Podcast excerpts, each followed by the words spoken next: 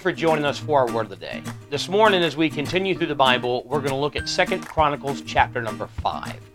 In this chapter, Solomon has been king for a while, and the temple of God has been completed. Now, if you remember, David wanted to build a temple to God, but God told him no, that he would allow Solomon to build it. So David ended his reign as king, gathering together all the materials that were needed to build the temple. So that when Solomon took over, he was ready to start on construction right away. And so the temple's been completed. Uh, Solomon has brought the ark into the temple. They've offered sacrifices to God. And they begin singing and praising God because of what He's done in their life. And look what it says in verse number 13. It came to pass, as the trumpeters and singers were as one, to make one sound to be heard in praising and thanking the Lord.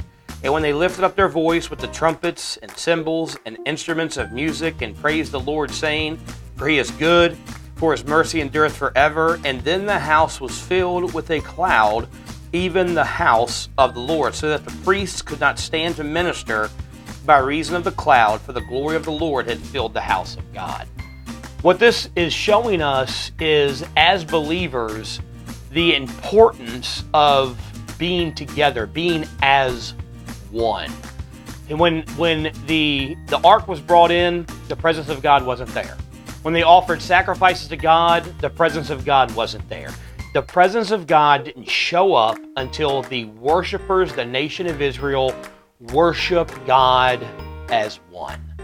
We are currently, I believe, struggling in our in our churches, especially our American churches. I'm not sure how things are going in the rest of the world, but 2020 was a rough time for American churches, and we're just now starting to kind of get things back together and there's a lot of a lot of divide in our churches. Churches are struggling, uh, and I believe Christianity as a whole is struggling, reaching the world with the gospel. There are hundreds of millions, billions of people in the world that have never heard the gospel, that have never heard the word of God. There are several thousand people groups that have never even heard about Jesus, have never, don't have a word of God in their language, and no one's trying to reach them.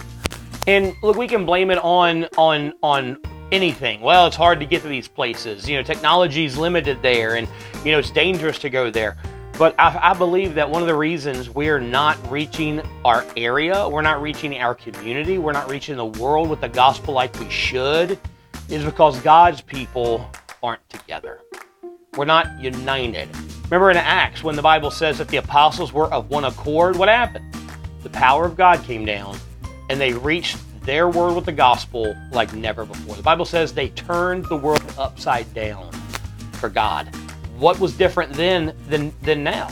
We have internet and TV and radio and airplanes and cars, and we have every available resource to us to get the gospel to everyone that hasn't heard, but we're not doing it. And they did it with no communication, no no technology. They, they didn't even have a finished Word of God. They were living the New Testament. So what was different between then and now was that they had the power of God, and our churches today struggle with it because we're not united. We get so hung up on things that don't matter worship style, music style, dress style we, we get hung up on these things and we spend so much time fighting each other that we're not fighting the devil.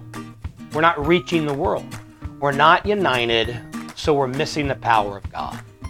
As believers, we need to firm, stand firmly on the Word of God. We need to stand firmly on the gospel and be together as God's children, reaching the world with the gospel. We need to stop getting hung up on things that don't matter, things that, that God doesn't care about. You know what God cares about? God cares about people getting saved. God cares about preaching the true gospel that Jesus came as God in the flesh, as a virgin born child, that he lived a perfect life, completely fulfilling the law. When the Bible says Jesus didn't come to abolish the law but to fulfill it, he means he came to completely obey the law his entire life. He came to do what we can never do. He came to die for the sins of all mankind. And he came to rise again to redeem us to God the Father. And if, in my opinion, if someone's preaching that, if someone's preaching the true gospel, they're not preaching works based salvation. They're not preaching some other type of gospel. If they're preaching the true gospel, I'm on their team. I don't care what their music style's like. I don't care what their dress style is like. I don't care what their worship style is like. I just care that they're preaching the Word of God. That's what matters. And if we're united together as one, we as a church, and not just our church here at New Grace, not just your church, the church, every believer will have the power of God to reach the world with the gospel. That's what's important. That's what we're missing. Thanks so much for joining us for our word of the day. Hope everyone has a great day uh, today, has a blessed day. Hope you have a wonderful weekend worshiping God.